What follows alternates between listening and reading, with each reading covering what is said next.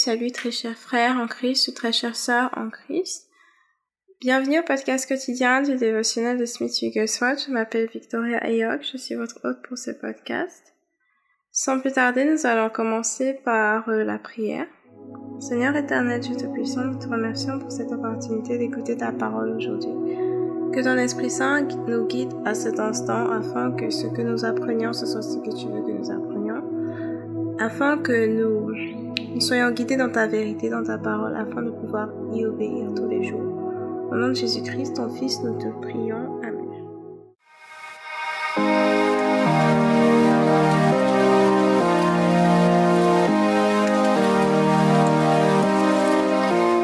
Le titre de l'enseignement d'aujourd'hui, c'est les élus de Dieu. Les élus de Dieu. Nous allons lire Colossiens chapitre 3 du verset 12 au verset 13 qui seront nos versets clés du jour et en général nous allons lire Colossiens chapitre 3 du verset 1 au verset 17. Nous allons commencer par euh, Colossiens chapitre 3 du verset 1 au verset 17. Nous allons lire à partir de la version du second comme d'habitude. Si donc vous êtes ressuscité avec Christ, cherchez les choses d'en haut où Christ est assis à la droite de Dieu. Affectionnez-vous aux choses d'en haut et non à celles qui sont sur la terre.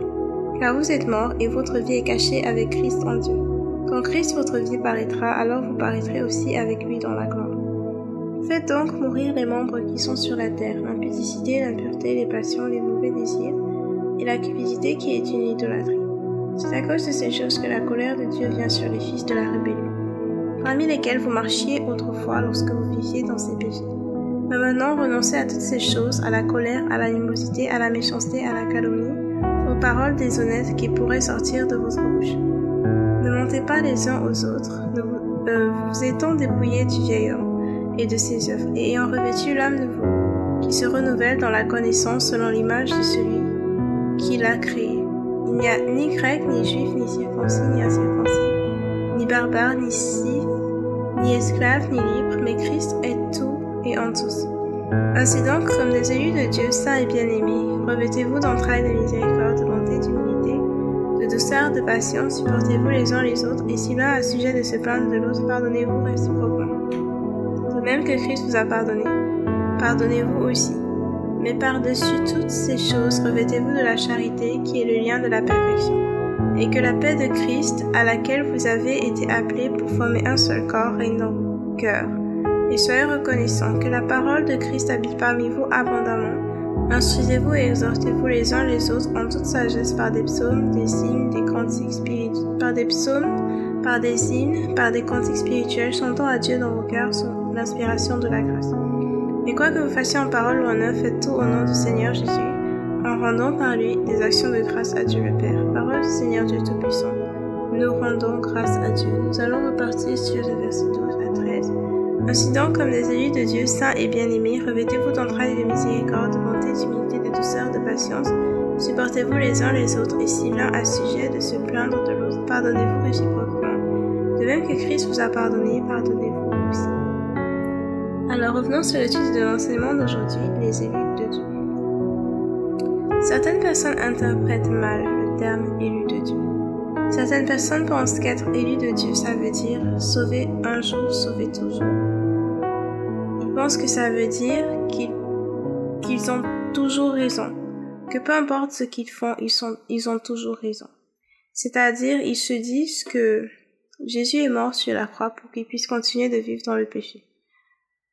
C'est en gros ce que certaines personnes se disent. Qu'en tant qu'élus de Dieu, ils sont sauvés de toutes les façons, donc ils peuvent continuer de vivre selon le vieil homme, ils peuvent continuer de vivre dans le péché.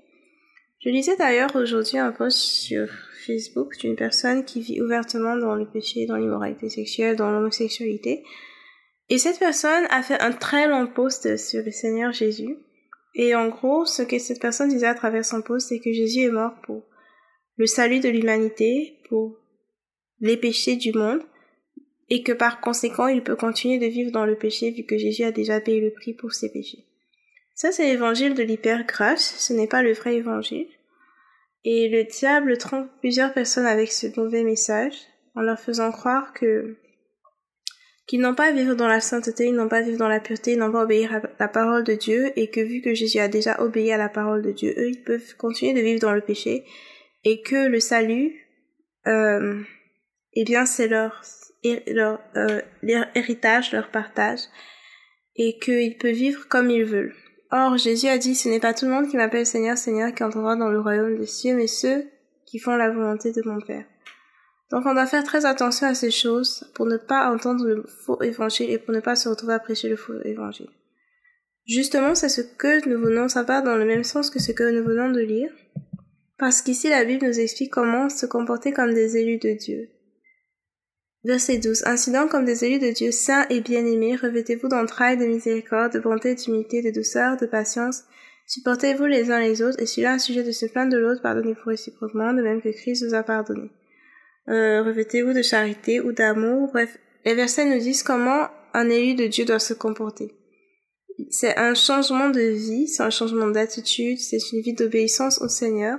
Et la Bible nous dit de crucifier le vieil homme, de crucifier le vieil homme, de faire mourir les membres qui sont sur la terre, à savoir l'impudicité, l'impureté, les passions, les mauvais désirs, la cupidité, l'idolâtrie, le mensonge, parce que je connais des chrétiens, des, des chrétiens qui sont capables de carrément mentir, et quand tu leur reproches cela, ils te disent qu'il fallait qu'ils couvrent leur vie privée. Mais sérieusement.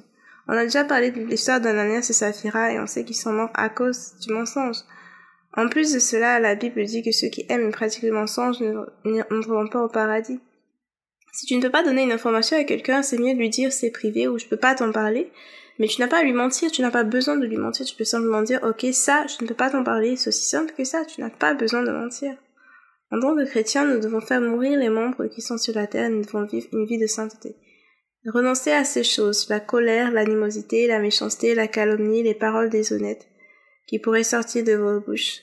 Ne vous mentez pas les uns aux autres, vous étant dépouillés du vieil homme et de ses œuvres, ayant revêtu l'homme nouveau, qui se renouvelle dans la connaissance selon l'image de celui qui l'a créé. Donc, en gros, notre esprit a été recréé à l'image du Christ, nous sommes censés vivre une vie d'obéissance.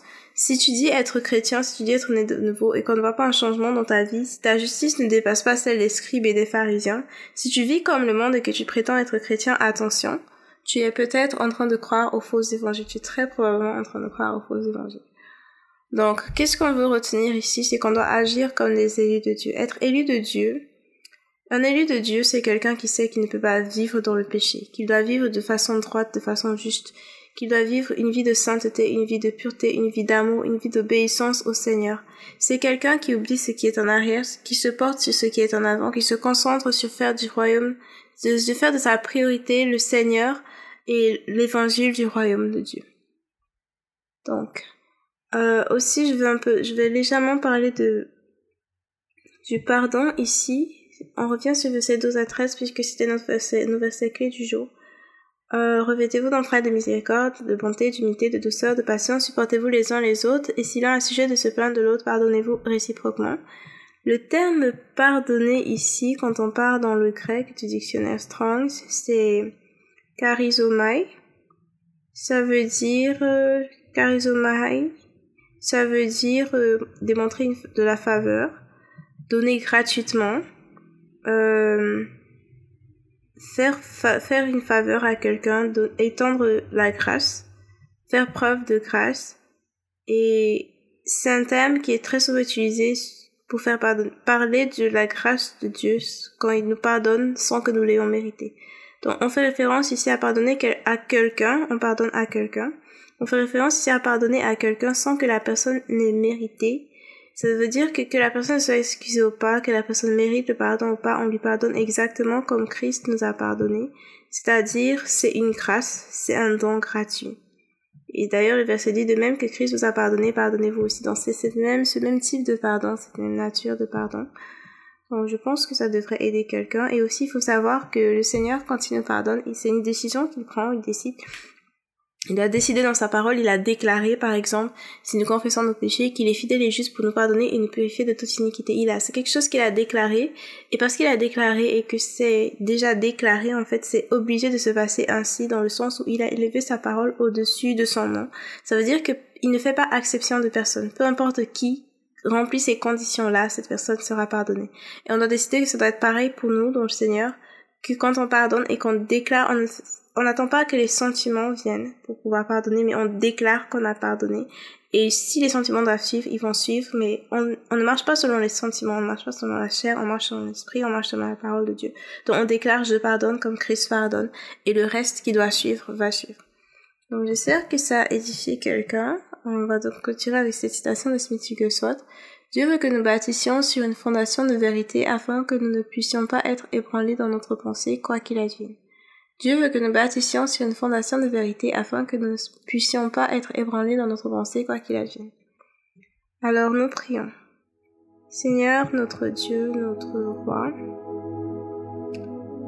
Seigneur, je prie à cet instant pour toute personne qui écoute ceci en ce moment. Je prie pour tes élus qui sont en train d'écouter ceci que tu les guides afin qu'ils marchent dans la sainteté, qu'ils se revêtent d'entrailles de miséricorde, de bonté, d'humilité, de douceur, de patience, qu'ils apprennent à se supporter les uns les autres et aussi même à pardonner aux non-croyants. Seigneur, qu'ils apprennent à se pardonner réciproquement afin que l'amour de Christ soit reflété dans leurs relations inter-individuelles.